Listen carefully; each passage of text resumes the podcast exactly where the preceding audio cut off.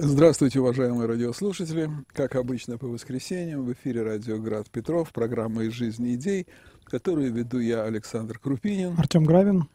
И в сегодняшней нашей передаче мы продолжим наши разговоры на экономические и околоэкономические темы. Но вначале я хочу сказать, что кроме того, что нас можно слышать на волне «Радио Град Петров», нас также можно смотреть на Ютубе. И э, кроме того, что нас можно смотреть, можно э, ставить лайки обязательно и подписываться на канал «Радио Град Петров».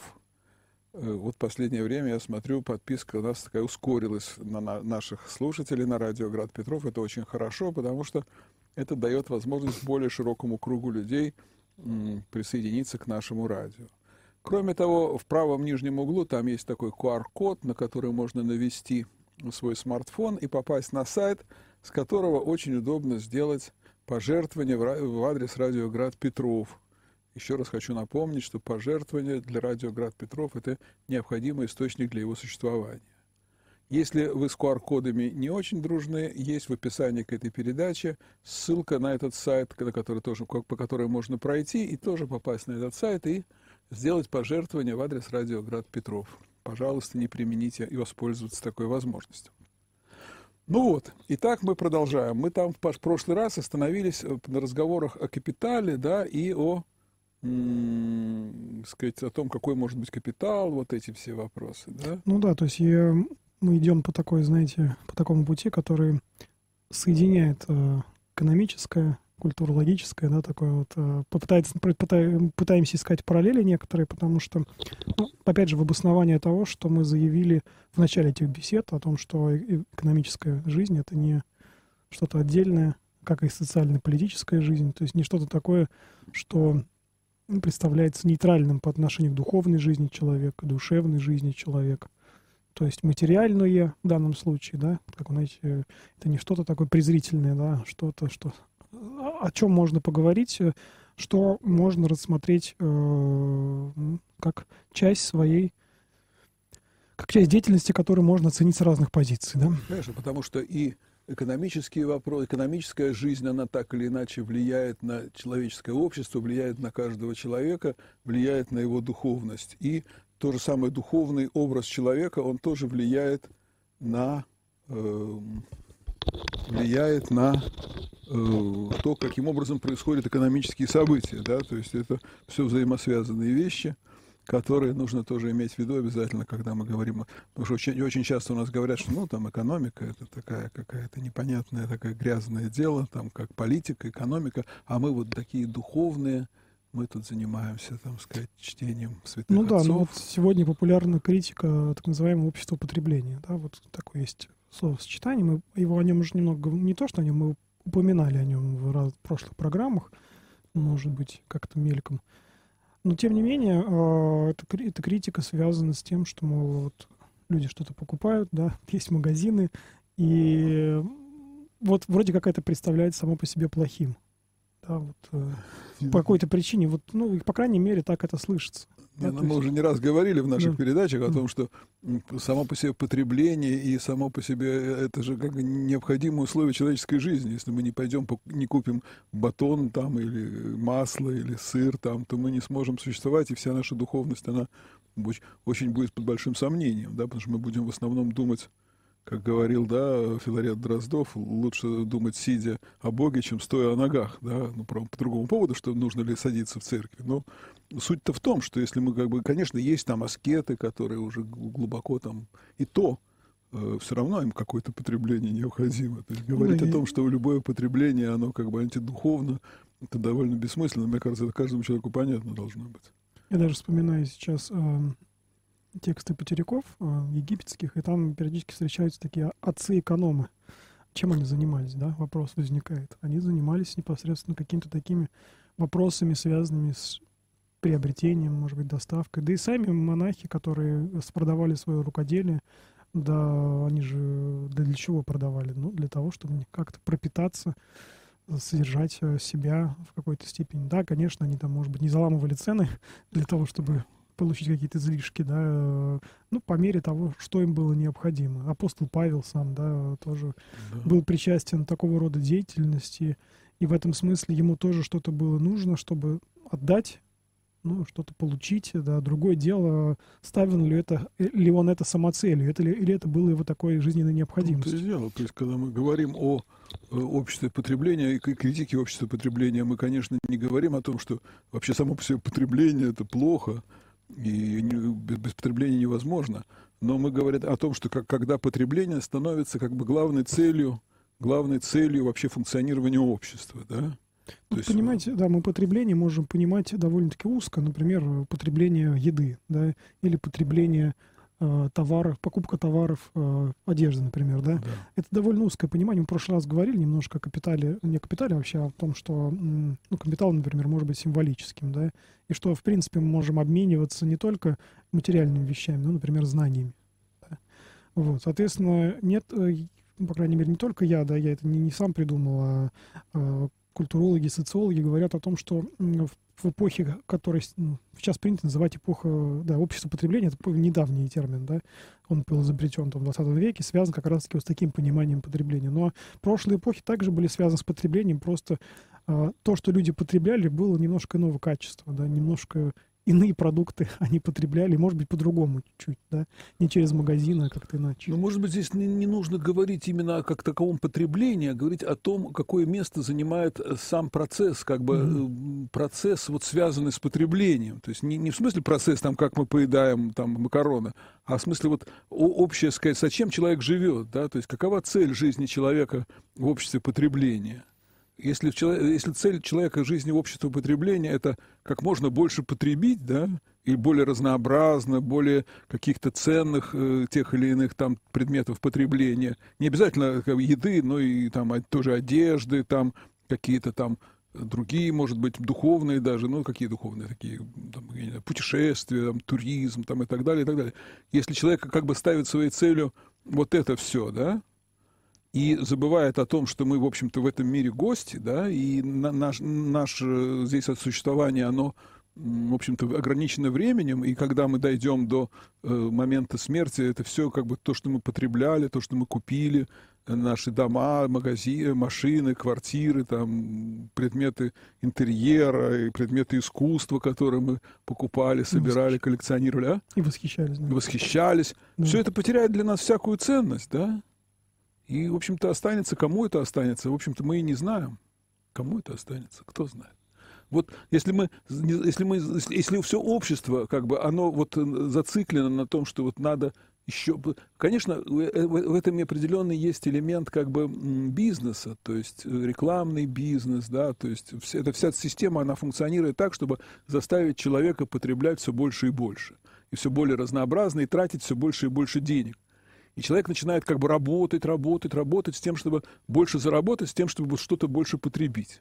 И вот идет такой как бы круговорот, да, то есть еще больше работать, еще больше потребить, потому что вокруг э, говорят, что вот там м-м, мистер Смит, там он там поехал там в, в Акапулько, да, а ты там сидишь у себя дома, да, и, там, или мистер Джонс там купил какой-то новомодный этот самый, я не знаю, смартфон, Apple новый, а ты, и вот ты бежишь в очередь, становишься с утра там, чтобы быть среди первых, кто этот смартфон купит, да? Знаете, вот я, в чем мне сейчас пришло в голову такое сравнение, оно может быть немножко грубоватым, я все равно его приведу, по крайней мере, мне кажется, оно будет уместно в данном случае. Вот, предположим, человек какого-нибудь средневековой, средневековой эпохи, в широком смысле, сейчас, конечно, не будем вдаваться в частности, да, конкретной страны, но, предположим, вот он э, живет, да, что-то там кушает каждый день, да, э, где-то там на, ходит на рынок, в, на, в город э, покупает или берет, или как-то покупает продукты, потом он, для того, чтобы просто существовать, скажем так, потом он, например, ходит в храм э, или... где-то там прикладывается к мощам или выполняет какие-то действия для того, чтобы получить что? Да, вот он как бы для чего это делает? У него есть какой-то момент, что он понимает, что его временное существование поддерживается там, не знаю, этими едой всей, да, а его некоторое блаженство, да, условно говоря, метафизическое или мистическое, оно, как сказать, ну, условно говоря, потребляется, не потребляется, дано ему через вот, вот эти вот действия. Ну, поэтому была и критика, да, средневековой, средневекового благочестие, да, которое связано было с тем, что как будто бы спасение можно купить, да, то есть там индульгенции и прочее. Но мы сейчас не будем вдаваться в эту историю, мы об этом немножко говорили на других программах. А теперь возьмем человека современного, который ходит в магазин, да, что-то покупает, и покупает он по какой причине? Вот он, например, заходит в какой-нибудь супермаркет и видит вывеску, да, и там вот рекламируется, ну, например, какой-нибудь, не знаю, диван, предположим, да, и на этой фотографии диван нарисован, и сидит какая-нибудь счастливая семья, да, улыбается. И вот я э, припоминаю э, в рассуждении в одном из романов Виктора Пелевина, когда он говорит о том, что человек покупает не диван, а покупает счастье. Да, на самом деле ведь да. Вся реклама, она построена на чем? Что вот э, это, это именно дает счастье. Вот ты купишь диван, да. И вот именно в этом диване заключается счастье. Или купишь эту зубную пасту. А и там вот улыбка, понимаете? Именно вот в этой... Да, да. То есть ты уже счастлив, понимаешь? Да. Хотя, конечно, понимаем, что, что одного дивана и одной зубной пасты, там, и каждого предмета да. в отдельности недостаточно для счастья. Да? Ну, понимаете, здесь механизмы похожи. Другое да. дело, что, конечно, они более материализированы сегодня. Да? Их, они более частотны, то есть их чаще, их больше вещей, больше действий, больше каких-то рациональных... построение, что для ну, расчетов, цен, скидок там, и прочее, прочее. Но, тем не менее, человек все равно за всеми его действиями потребительскими, да, покупками, едой, здоровый, да, здоровый образ жизни сегодня очень популярен. За всем этим скрывается нечто такое, ну, какой-то такой вот образ некоторого блаженства, который человек не видел, но почему-то он к нему тянется. Да. Мне кажется, в, в этом даже потребительстве есть какое-то, ну, некоторое религиозное начало все равно. Безусловно. Которое, я бы не назвал его языческим, да, то есть в, в таком смысле, в прямом смысле языческим, потому что все-таки здесь нет такого прямого общения с какими-то богами, да, может быть, здесь есть некоторый отголосок американского протестантской вот этой этики, да, где самопроизводство и потребление, да, продуктов, оно связано с распространением и получением благодати Божией, да. Может быть, это некоторый отголосок, но где, отголосок, в котором Бог э, как бы несколько затенен, да, скажем так, сам Бог не присутствует, но есть образ чего-то хорошего, чего-то доброго, светлого и так далее. Ну и, как всегда бывает, естественно, в, э, любые земные, любое земное творение может превратиться в идол. Да, оно как бы подменяет. Идолом есть... может стать кто угодно, ведь человек может стать идолом, да, может государство стать идолом, может э, история страны стать идолом, может идолом стать, не знаю, компьютерная техника и так далее.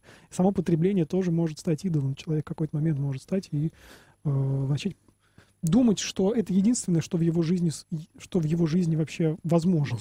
Да, то есть он думает, что вот тут скорее можно и психологом поработать, спросить, а что это за невроз такой, да, почему человек... Ну, человеку свойственно, как, потому что человеку свойственно как бы подражать, как бы стараться находиться в стае, да, в толпе, то есть не, не выделяться из нее. И когда вот это навязывается, эта система, так сказать, вот таки, такой, такой жизни, она навязывается, и, допустим, человек приходит там, ну, в основном это рассчитано на молодых людей, да, когда он приходит в свой класс, и у всех там есть, я не знаю, там... Apple последний, а у него одного нет, да, то есть вот такие возникают, как бы, значит, я хуже, вот какие-то комплексы, да, то есть у меня тоже должно быть, как у всех, вот, вот стремление обязательно не, не стать хуже всех, да, то есть это, в общем-то, естественное человеческое стремление, очень редко какой молодой человек может сказать, а мне, в общем-то, все это безразлично, я не, я не, не ради этого живу, это для того, чтобы так сказать, нужно уже пожить и понять, что, в общем-то, все эти ну, материальные, материальные ценности, да, они большой не имеют смысла, ну, а в молодости это, я помню, как мы, допустим, как для меня было важно, чтобы у меня были фирменные джинсы, да, когда мне было лет шестнадцать, да. У форцовщиков покупали. Ладно, не будем. Нет, но дело в том, что, допустим, у меня там были джинсы э, индийские. Милтонс, да? А в классе там было, были у, у людей Левис, да? Да, Левайс. Да. Ну, да. И это, конечно, создавало... Конечно. Я как бы становился да. человеком второго сорта, да? Mm-hmm. То есть вот и все и меня воспринимали, владельцы Левайсов этих, да, конечно, меня да, воспринимали как, ну, вот мы там как бы, да, а ты там... И это довольно неприятно для молодого человека. Да? Не потому, что мне эти джинсы как бы сами, сами по себе они нужны были, но это был определенный как бы социальный статус. Ну, даже давал. знак, знак, который знак, да. имел некоторую ценность. Да. Ценность не в смысле э, рублей, да? Не в смысле, нет, нет, нет. А в смысле некоторого принадлежности к, к необыкновенным людям. Да, причастности, причастности к чему-то да. такому, что к вам казалось лучшим, к лучшему. лучшему, хорошему. Причем это самое хорошее. Но вы же понимаете, что те же самые Левайсы, они символизируют ну, какое-то такое прогрессивное общество. Никто об этом не... Я, ну, нет, ну, я сейчас пытаюсь реконструировать, конечно. Я думаю, что дело совершенно ну, не в этом, а просто не был бы Левайс, был бы там что-нибудь другое. Просто нужно человеку, чтобы что-то было, что его там выделяет. Да? То есть есть некоторые такие знаки в обществе, да. Курит он сигареты Ротманс или курит он Беломор, понимаешь? Вот, ну да, э, или Мальборо. Или Мальборо, это уже... Ну вот, да, тут разные такие штуки были. Все это, все это, все, все, особенно в среде молодых людей это, конечно, очень влияет. Ну и в, семье, и в среде людей в возрасте там появляются свои знаки отличия, там часы э, какие-нибудь особенные. Ну это, да. нет, но это, но это надо как бы сохранить такую, так сказать, молодую душу, да, для того, чтобы думать, mm. что в возрасте, что там какие-то часы у тебя там ну, или так не далее. Знаю, некоторые, да. То есть быть довольно незрелым человеком, mm. понимаешь, потому что вот у меня нет часов, и мне совершенно все равно, mm. да, mm. есть у меня или нет. И если какой-то, я сообщаюсь с каким-то человеком, и для него важно, есть у меня часы там или нет. Какой то... марки? И так далее, то да. это с этим человеком мне, собственно говоря, неинтересно общаться, да? Ну, да. Во... Но для этого надо дожить до определенного как бы понимания, да? Ну, в этом смысле я вспоминаю, например, этого миллиардера Apple-овского. Джобс? Да, Стив Джобс, он же вот довольно скромно. Ну, а чего? Да, да, одевался. И... Конечно. Ну, сейчас вот вообще те... как бы на Западе да. не принято богатым людям как-то вот выделяться, Излишне, там, да. одеваться. Это, может быть, какие-то вот селебрити, там, актеры, там, вот это. Ну, может быть, какая-то аристократия еще, типа, вот, королевских семей. Ну, там, короле... да. королевская семья, и конечно. положено, собственно. Да, а вот обычно, как бы, да. люди, которые занимаются зарабатыванием денег, они не стремятся, там, показать. Это угу. считается вообще моветоном, да? То есть ну, тот же Марк Цукерберг, допустим, да, тот же. Ну, это ну, просто будет стилизация некоторая под какую-то аристократию. Никому это не надо. Да. Но, тем не менее, вот вы рассмотр... показали несколько примеров.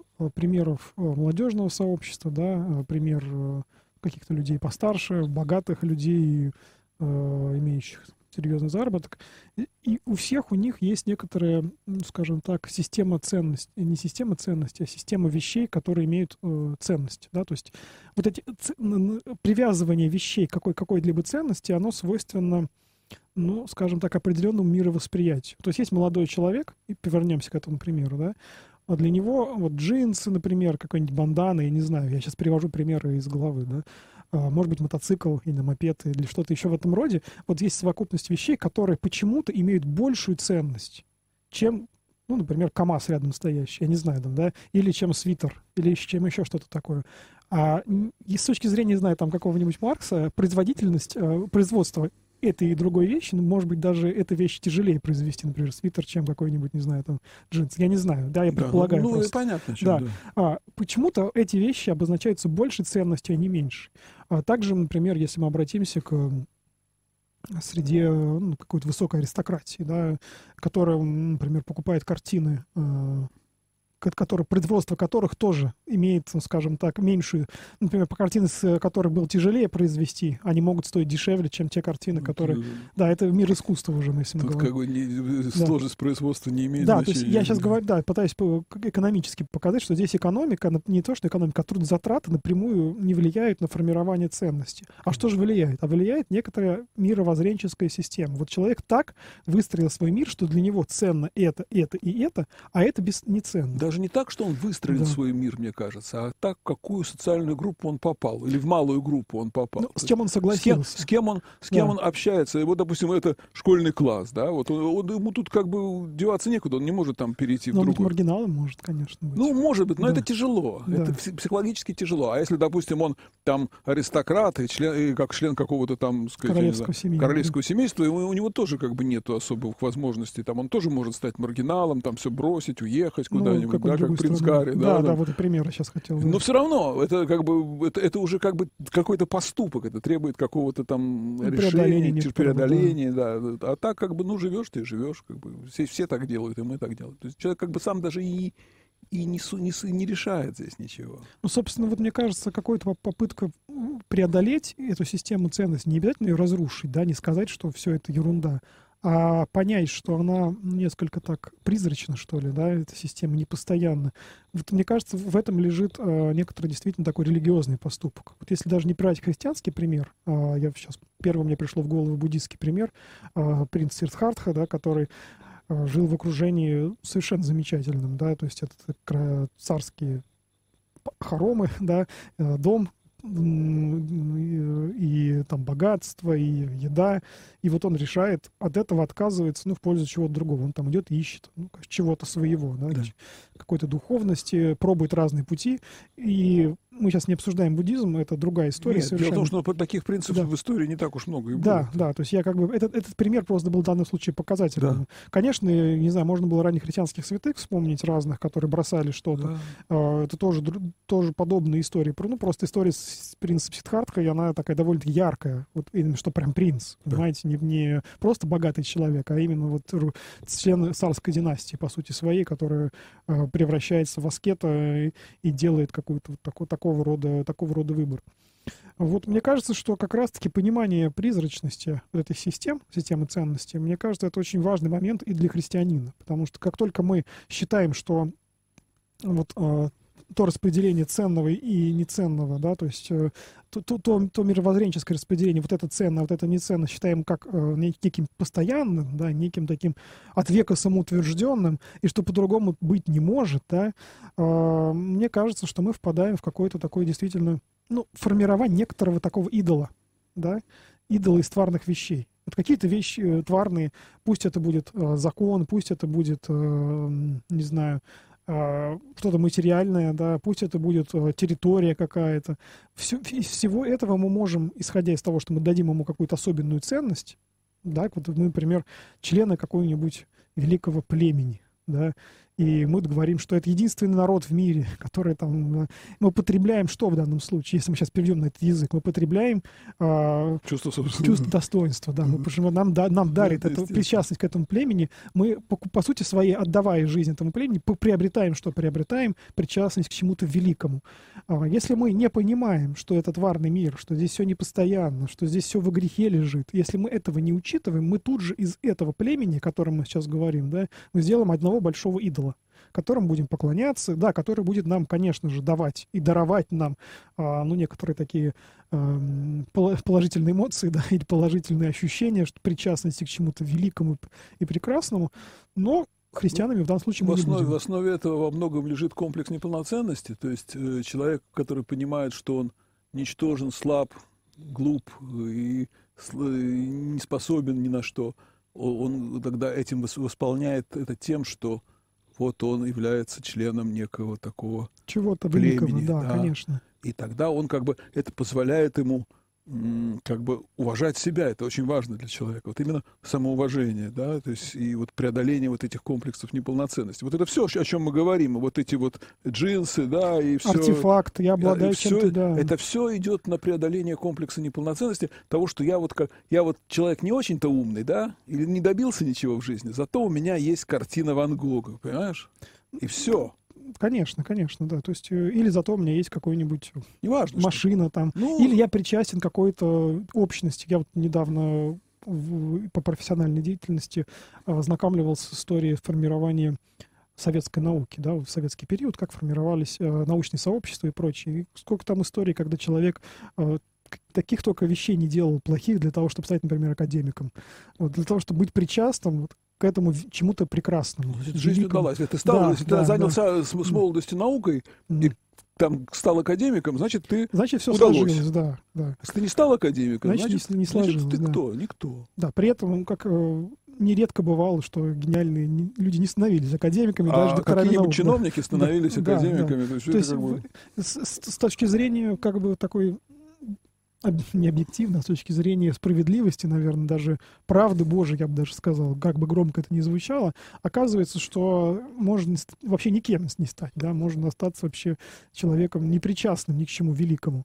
и в то же время, ну, как сказать, исполниться. Да, но если это для, для этого требуется какая-то какая-то определенная душевная работа, то есть это работа, и причем не одного года, то есть как бы человек вот постепенно понимает, работает над этим, думает над этим, сталкивается с разными вари... с вариациями со взаимоотношений в обществе, и постепенно он поним... начинает понимать, что вот, в общем-то, постепенно он видит пустоту. Где, где, про, где как бы есть истинное богатство, а где это все как бы такой блеск. Ну да, вы сейчас чуть ли не Евангелие да, процитировали. Ну да. Да, да, человек, который нашел богатство, продал все. Да, да, вот в том-то и дело. Так вот, мне кажется, что как, какими стабильными мировоззренческие системы, экономические системы, да, культурологические системы не были, да, а вот мы как-то говорили про советскую систему, что она могла бы просуществовать, там, не знаю, много-много лет, если бы не, если бы там не было конкуренции, да, вы сказали, конечно, помнится да. мне. А, мне кажется, что Господь, а, я, конечно, за Бога не хочу говорить, но тем не менее, мое предположение такое, что а, Господь промыслительно устраивает разного рода кризисы этих систем. Промыслительно каким образом? Показывая, что они несовершенны, показывая, что Вавилонская башня, например, рухнула, да, показывая, что как бы мы ни выстраивали нашу жизнь, по каким бы точным формулам она бы не была простроена, э, все наши, там, не знаю, здоровые образы жизни и прочее, прочее, в какой-то момент происходит некий такой, ну, знаете, трещинка в этом, в этом, что называется, идеальном мироздании. А, с одной стороны, это вот это, а с другой стороны, здесь открывается личностная перспектива человека. То есть, если человеку устроить, знаете, идеальный утопический мир, то ему и личность сохранять свою не нужно. По сути, нужно просто вот следовать всем указаниям, которые в этом, ну, скажем так, утопическом мире приняты. Что я имею в виду? Ну, например, приняты идеальные законы, принято идеальное питание, принято, что там еще, идеальное... какие-то еще дела, да, работа или, или отсутствие работы. Идеальная смерть все да, равно или, его ожидает. Да, тем, тем не менее, идеальная смерть его, конечно, ожидает, да. Он может продлить свою жизнь, да сколько там, неизвестно. Ну, в какой-то момент там, не знаю, Вселенная схлопнется, как я предполагаю сейчас, а преодолеть это не удастся. Но, тем не менее, человек попадает в ситуацию, когда это почему-то, вот эта, вот эта система, любая система, экономическая, любая, как я сказал, э, дает некоторый сбой. Вот она вроде работает, работает, а вроде в какой-то момент она сбивается. Ну, кстати, интересная тема, на самом деле, если вот как возвращаться к экономике, все-таки мы из экономики да, исходим, да, да, да, да, то вот я, я уже говорил о том, что Адам Смит где-то на рубеже восемнадцатого-девятнадцатого века, он совершенно разумную вещь сказал, что вот эта система, товарно, товарно-рыночная система, она идеальна, она угу. как бы, там есть невидимая рука. Если, допустим, увеличивается количество товаров, то цены на них падают. И опять же происходит баланс. Если товаров становится меньше, цены растут, и опять становится баланс. И все время вот такой баланс, он поддерживается рынком. То есть рынок сам по себе является вот регулятором, и больше ничего не надо. То есть это вот система идеальная. И э, буквально не, не, через недолгое время после смерти Адама Смита случился первый экономический кризис. Угу. И потом эти экономические кризисы случались, ну, приблизительно каждые десять лет. То есть э, заметили экономисты, что существует некий цикл. Вот, вот, вот происходит кризис, потом после кризиса идет стагнация, то есть, ну, постепенно, как бы вот ничего не функционирует, все так слабенько. Потом начинается оживление, потом начинает экономика э, сильно раскручиваться, раскручиваться, раскручиваться, она все больше и больше перегревается, и в какой-то момент наступает кризис, и опять вот этот, этот цикл, он каждый раз возникает приблизительно э, с регулярностью раз в десять лет. И, значит, ученые, конечно, экономисты, они заинтересовались этой темой. Почему? Почему? Есть много разных идей на этот, на этот счет. Но можно сказать, что основная идея заключается в том, что, э, ну, я не знаю, насколько это нужно подробно объяснять, но э, на то, что амортизация основных фондов происходит постепенно, то есть, ну вот, допустим, мы купили какую-нибудь... Амортизация — это... Амортизация — это списание, списание цен основ, основных средств, вот, допустим, компьютер там или стол, да, угу. на э, товар. Да. Оно происходит постоянно и постепенно. А, а изменение, как бы, перемена товара... То есть вот этот стол, он через десять лет он устаревает. Угу. И я должен купить новый стол. Я да. должен... Вот, а вдруг изобрели какой-то стол вообще великолепный. Да, вот. Такой же уже не надо покупать. Уже, это, уже как бы я начинаю покупать вот тот стол. И все начинают в какой-то момент покупать вот, это, вот, вот такой вот стол. Угу. И вот как бы очень много желающих, а стола, а стола уже и нету. Как бы, и вот возникает как бы экономический кризис. Но э, надо сказать, что э, есть и другие разные теории, связанные с экономическим кризисом. Ни, никто точно до конца не, не может определить. Но дело в том, что э, тут очень важно влияние государства. То есть государство, оно в своем вмешательстве в экономику, если оно очень сильно вмешивается в экономику, оно этот кризис из, того, из такого довольно обычного, который там раз в десять лет происходит, происходит, ну и ладно. Оно его делает такой вот грандиозный, вот такой кризис, как там Великая депрессия, да, там вот такой вот. Это единственное, в чем причина того, что вот это так сложилось, это вмешательство государства. В основном это дешевые кредиты. Угу. И, допустим, э, вот кризис две тысячи восьмого года был очень, очень серьезный. Тоже американское государство очень сильно вмешивается, вмешалось в экономику и стало выдавать дешевые кредиты, то есть снижение кредитной ставки. То есть... Э, В общем-то, надо понимать, что, как, что как, как бы не было прекрасно вот это вот товарно-денежное отношение и эта рыночная экономика, она все равно как бы обязательно рано или поздно приводит к кризисам. И мы говорим, что это вот какой-то небольшой кризис, там раз в десять лет. Но для некоторых людей это оказывается очень серьезным. То есть люди разоряются просто-напросто. Погибают, да? В конце концов. Погибают, выбрасываются из окон. То есть, да. э... А вопрос такой, а восстановление, что является... главным фактором восстановления из кризисной ситуации? Главным фактором восстановления э, был такой экономист э, uh-huh. Джон Мейнард Кейнс. Uh-huh. В двадцатые годы он написал книгу «Общая теория занятости, процента и денег», которая впервые, как бы, э, вот, если до этого вот вся, вся экономическая теория, она была, сказать, как бы основывалась на классической экономике, вот, э, идущей от Адама Смита, да? То он впервые сказал, что, что если у нас есть кризис, то кризис связан с тем, что недостаточен платежеспособный спрос.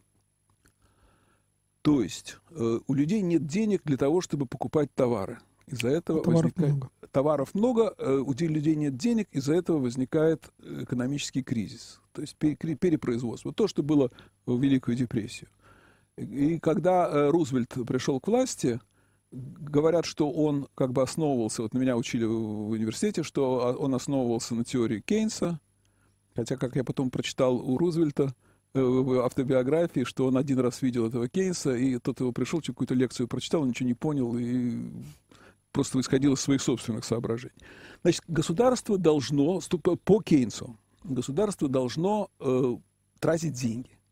То есть оно должно там, э, строить дороги, то есть вот какие-то такие проект, проце, проекты делать, которые не требуют э, продажи. Строить дороги, э, строить оружие, да, пушки создавать. Там. То есть для того, чтобы людей включить в производство. То есть как бы лю, лю, людям дать за работу, чтобы они могли зарабатывать деньги. То есть, а если мы, допустим, человек идет на работу, зарабатывает деньги, производит какой-то товар, то опять же товаров становится больше. Ну, да, да. А если он производит, допустим, египетскую, египетскую пирамиду строит, то как бы пирамида появляется, все ее любуются, а продавать-то нечего, а у него деньги появляются. То есть деньги появляются, значит, можно их тратить, и начинается как бы восстановление этого цикла. Ну, вот, но это очень, очень, очень грубое, как бы, то есть это, это, это приводит к определенной инфляции, то есть. Ну, а, например, проведение, не знаю, каких-нибудь, э, не знаю, резких каких-то движений в стиле там войны, например, да? Да, да, конечно. Ну, вот это все. Угу. Это, это все приводит к инфляции, но Кейнс как раз он соглашался на то, что небольшая инфляция, как бы он говорил, контролируемая инфляция, это, это даже хорошо для экономики, вот она, это дает развитие экономики. И ну, он был замечательный человек, он очень интересный, он и философ был, и как бы моралист, в общем, изучать его, изучать его биографию — это огромное удовольствие. Но суть дела в том, что как бы это противоречит вот классической экономике. И вот в современной экономической науке есть, как бы, можно сказать, две школы: неоклассическая и неокейнсианская, которые... А неоклассическая школа считает, что государство должно как можно э, с, с, сдерживать инфляцию и э, держать вот это вот соотношение спроса и потребления. Вот, допустим, у нас э, Центральный банк, э, mm-hmm. наша э, Эльвира Набиуллина, она, конечно, человек э, классической экономической школы, Я, вот сейчас, допустим, когда начинаются какие-то проблемы с, руб, с рублем, рубль начинает падать, они сразу поднимают э, ставку, ставку кредита. То есть кредита становится меньше, экономика ослабляет свой, свой рост и как бы пытаются выравнивать таким образом спрос и предложение. Кейнсианская теория, наоборот, говорит, что надо эту инфляцию увеличивать и, э, сказать, людям давать деньги, чтобы они покупали, чтобы эта экономика таким образом развивалась как бы вот за счет, за счет спроса. Uh-huh. И, ну, как вы знаешь, в отличие от, допустим, точных наук, э, в экономике нету окончательного никакого, что вот решили, вот так правильно, так неправильно.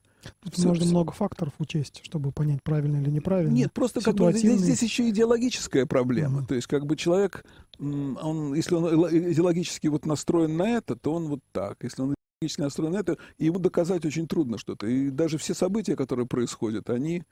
Ну, как начинается кризис, так начинаются какие-то кейнсианские разговоры. Как, кризис, как, как экономика в нормальном состоянии, значит, э, тогда все, значит, не классику надо. Не, да, классику, да. А, у меня возник такой вопрос, и от, от которого я потом перешел к небольшому своему рассказу, но вопрос такого плана. А когда эти кризисы, разного рода экономически известные кризисы, происходили, э, искали ли каких-то виноватых? Или это считалось, как, знаете, судьба, естественное течение событий и так далее? Конечно. Ну, как, как, их, как можно найти виноватых? Это же кризис, кризис не, не происходит, допустим, в фашистской Германии, да? Ну, однако же она, у нее появились проблемы в какой-то момент. Ну, не экономического. Они не, не из экономических причин появились, скажем так. Или, допустим, в Советском Союзе кризис, кризиса как такового экономического не было, потому что совершенно другая система экономики. Здесь как бы... О советской системе экономики можно говорить очень много. Это совершенно как бы... Это не, не, не рыночная экономика. И м- в чем отличие рыночной экономики? Как отличить рыночную экономику от нерыночной экономики? Есть принцип Заостровцева такой. Если, когда становится жарко, пиво, пиво в ларьках становится больше, это рыночная экономика. Если, когда становится жара, пиво становится меньше, или оно вообще исчезает, это не рыночная экономика. Вот в Советском Союзе была как раз вот такая экономика, понимаешь? И тут даже и... А в демократическом обществе там же как бы очень много разных акторов, и как, какого можно, кого можно найти там? Можно много... обвинить какое-нибудь другое государство в том, что оно что-то там сделало. Это... Я, ну, я имею в виду, конечно, политически, я не говорю о чисто экономических причинах, ведь же экономика, она существует не в, не в вакууме, да, не в закрытом каком-то в ящике, да, а на экономику влияет, ну, знаете же, как меняются, например, биржевые всякие индексы от того, что там какой-нибудь президент что-нибудь сказал. Это же, это же вещи такие взаимосвязанные, почему-то оказываются, да, то есть при выходе Конечно. Президент США говорит, что он, например, там, не знаю, что-нибудь с Мексикой там поругался. Конечно. Все, тут моментально все, происходит некоторая перестройка.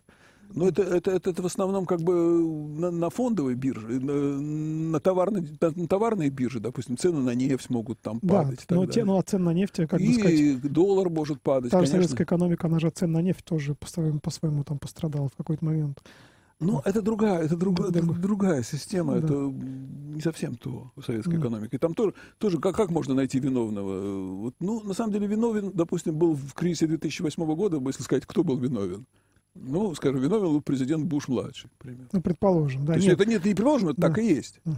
Но дело в том, что у президента Буша-младшего, у него как бы срок, э, горизонт планирования своей деятельности, он ограничивается его сроком его легислатуры, да, то есть ему надо на четыре Прошел года, все, на четыре года ему да. надо разделить, чтобы в следующие четыре года он еще раз стал президентом, а потом э, ему уже больше ничего не... Вот ему, ему вот, как бы его срок э, планирования, это там восемь лет, да.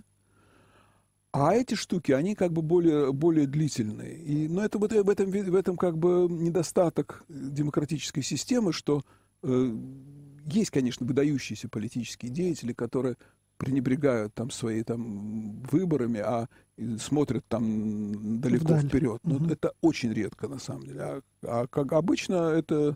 Люди, которые смотрят, ну, это естественно, это естественно, ему ну, нужно да, как бы лучше, избраться, да. ему нужно избраться в следующий раз, он, конечно, думает, и поэтому они начали как бы выдавать дешевые кредиты жилищные, угу. и как бы народу это очень понравилось, стали брать очень много кредитов жилищных, и в результате банки не выдержали, то есть начался банковский кризис. Ну, я как бы почему этот вопрос задал, да. Потому что мне кажется, что во, во всех кризисных ситуациях, а экономический кризис всегда ведет за собой некоторую такую депрессию, не в смысле экономического типа, а депрессию в социальном, да, в поле. То есть, когда человек начинает меньше получать денег, там, меньшую зарплату, меньше продуктов в магазине. Его могут просто уволить. Да, уволить могут, работы нет, образования нет и так далее. Человек, естественно, начинает искать виноватых. Почему так? Кто, кто, кто вот это сделал? Это наши власти плохие? Или это, например, какие-нибудь заговор кого-нибудь, да, какого-нибудь народа? Или это какие-нибудь э, террористы исламские? Или еще кто-то, ну, не, не сами напрямую это сделали, а как-нибудь косвенно там где-нибудь подставили, да? Я не говорю, что это объективная истина, то, что я сейчас обсуждаю, да, объективный враг, объективный, объективный, скажем так, виноватый. Но, тем не менее, какая-то есть идеологическая версия, как правило, выдвигается, ну, скажем так, формиру, формулируется для человека, чтобы ему было удобней, да, спокойней найти, ну, некую такую жертву. Ну, даже не жертву, а виновника. виновника, да, виновника, потому что то человек... Есть, он не сам виноват, а виноват там, допустим... Ну да, потому что то, что вы описали, оно как бы человека оставляет ни с чем. Он думает, что э, волей-неволей пришлось бы это пережить, да, а тут, а тут есть некоторые экзистенциальные объяснения, то есть ему становится спокойней, когда ему говорят, что, понимаешь, вот то, что тебя, там, ты потерял работу, у тебя нет зарплаты, нет еды, виноват, например, дядя какой-нибудь Рокфеллер, ну, предположим, не знаю, там, да, да. Вот он все банки там что-то там сделал, а вот тебе это все отозвалось. Это очень удобная такая, как сказать, система, которая...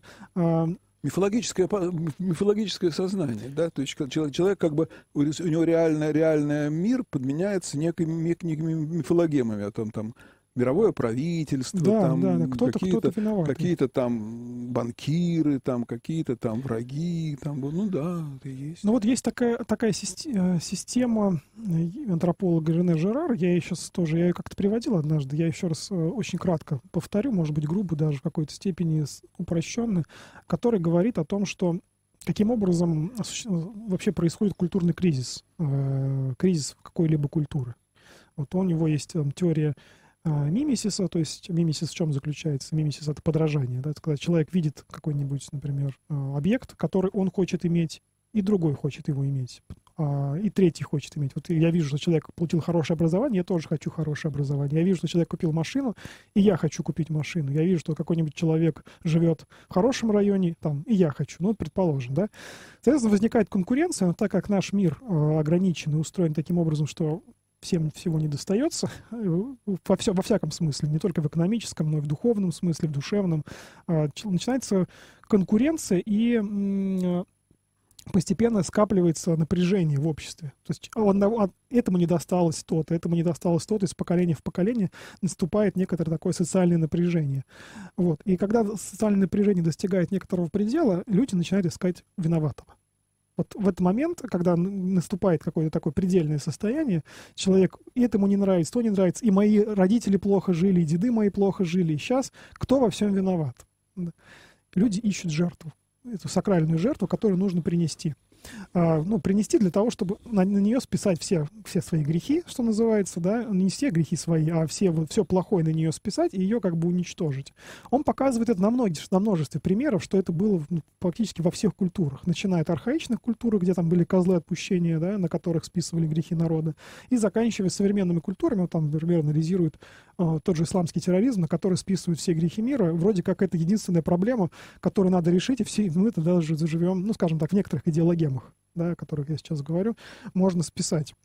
Вот. И э, Рене Жерар как раз-таки вот, э, исследуя вот этот вот процесс, э, в момент этого исследования, в какой-то момент он стал христианином. А почему он стал христианином? Он показал, что э, жертва в христианском миропонимании, жертва, она э, выбивается из этого механизма. А чем она выбивается?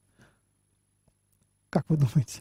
Ну, я думаю, что... Как бы я как поясню сейчас очень просто. Дело все в том, что... Э, ну, Христос-то ни, ни в чем не виноват, это было очевидно. Да, него... в рамках христианского миропонимания эта жертва незаконная. Не... Если во всех остальных миропониманиях эти все жертвы, которых убивают, их нужно было убить, потому что они действительно на себе несли зло. Да. Например, злой какой-нибудь человек, который... Нет, ну, с другой стороны, допустим, те же жертвы человеческие у ацтеков, там самых красивых и молодых людей жертвовали ради того, чтобы как бы Богу дать... Вот, то есть, там... Они на себе несли несовершенство, некоторые не сами по себе несли несовершенство мира, они выполняли закон мироздания. Понимаете? Ну да. Да, то есть на них скапливалось, их нужно было принести в жертву, чтобы порядок сохранился, для сохранения да. порядка. Понимаете? Потому что порядок подразумевал, что нужно приносить жертвы. Христианские, христианское мировоззрение само по себе, внутри себя говорит, что не жертвы я хочу, но милость. Понимаете? Так, эта жертва незаконна, и поэтому, когда мы становимся христианами, мы этот, как бы, вот этот механизм, о котором я сейчас говорил, постоянного э, упорядочивания мира, кризиса, убийства сакральной жертвы, мы этот механизм как будто бы пытаемся преодолеть. Мы выходим за его границы, понимаете?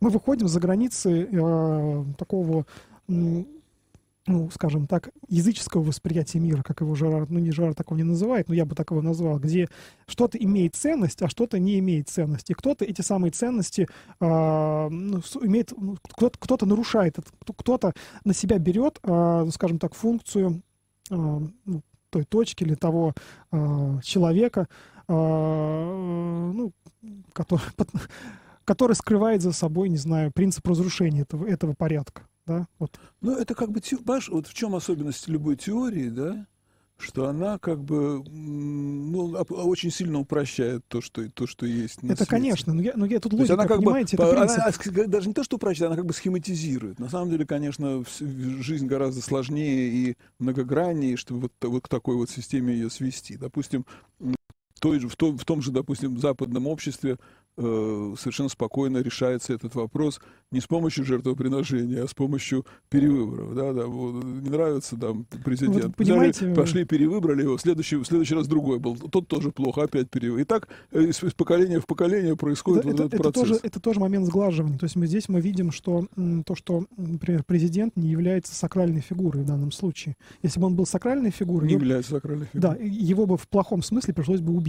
Понимаете, как вот сакрального царя убивали в архаичных племенах, а он не является сакральной вот, фигурой. Но, тем не менее, когда, например, Трамп какой-нибудь уходит и говорят, что вся беда в том, что вот он правил четыре года и правил плохо. Да, но вот мы можем виноваты. его переизбрать. Но, вот в чем, в чем но виноватого наш... нашли, понимаете? Да, конечно. Так же, как и в классе, например, бывает, знаете, вот в школе... Но не убили, во всяком случае. Ну, не убили, да, по крайней мере, те времена другие пришли. Или когда в классах школьных, да, бывает, ищут виноватого крайнего, да, что называется. Этот механизм психологический, он срабатывает на малых сообществах, на больших тоже.